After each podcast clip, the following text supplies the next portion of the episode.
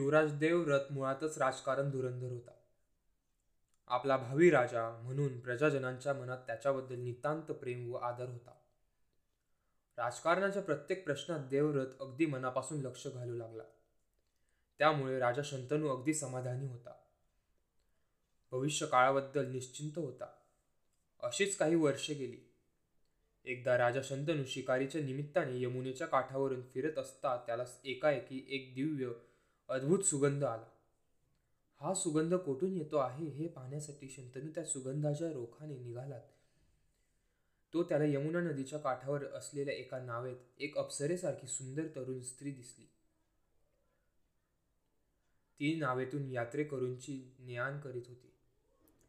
तिच्याच शरीराला तो दिव्य सुगंध येत होता.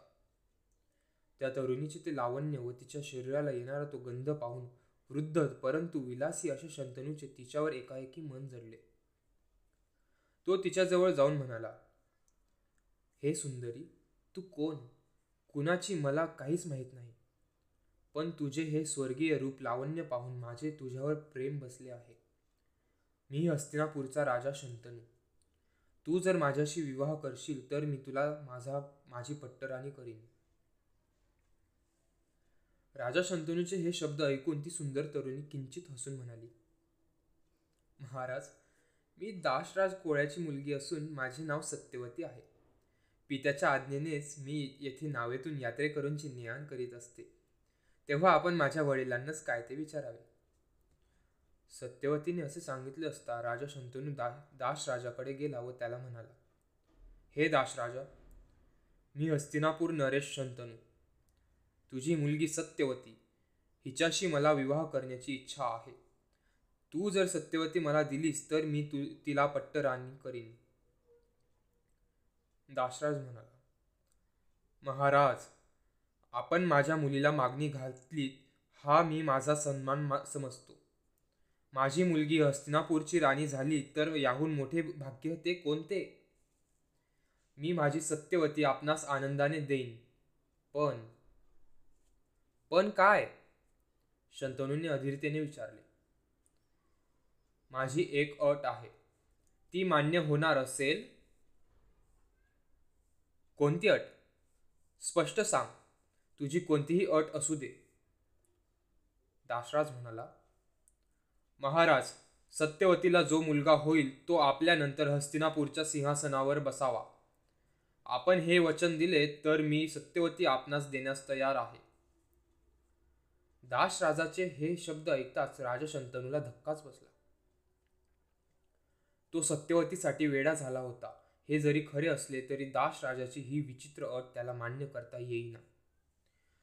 देवव्रतासारखा सकल विद्या संपन्न राजकारण धुरंधर सद्गुणी मुलगा असताना व न्यायाने तोच राज्याच्या उत्तराधारी उत्तराधिकारी असताना त्याला राज्य न देता सत्यवतीच्या मुलाला राज्य द्यावयाचे हे त्याला आवडले नाही. शेवटी दास राजाला काहीही न सांगता राजा शंतनू हस्तिनापुरास परत आला. त्या दिवसापासून राजा शंतनू उद्विग्न होता. बेचैन होता. एकटाच एकांतात डोक्याला हात लावून विचार करीत बसू लागला. आपल्या पिताला एकाएकी असे काय झाले आहे? कोणती काळजी त्याला लागली आहे? कोणत्या संकटाची चाहूल लागली आहे? देवव्रताला काहीच समजेना. मग एक दिवस तो शंतनूकडे गेला व म्हणाला पिताश्री आपण असे दुःखी का? आपली कोणतीही चिंता मी प्राणपणाने दूर करीन. देवव्रताने असे विचारले असता शंतनू म्हणाला देवव्रता तुझ्याशिवाय मला दुसरा मुलगा नाही. तू पराक्रमी क्षत्रिय आहेस. तुझ्यावर युद्धाचे प्रसंग येणार येणारच.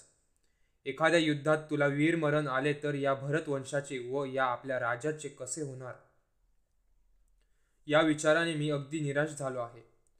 ज्याला एकच मुलगा असतो तो निपुत्रिकच असे म्हणतात. ते या क्षणी मला खरे वाटते. राजा शंतनूने असे उत्तर दिले असता देवव्रताने वृद्ध मंत्र्यांच्याकडे शंतनूविषयी चौकशी केली. तेव्हा राजाच्या चिंतेचे खरे कारण काय आहे हे त्याला समजले.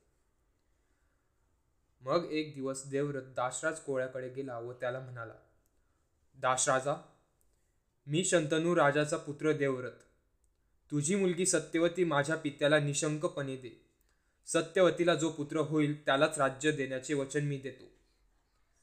देवव्रताने असे सांगितले असता दासराज म्हणाला युवराज तुम्ही वचन पाळाल याबद्दल माझ्या मनात शंका नाही.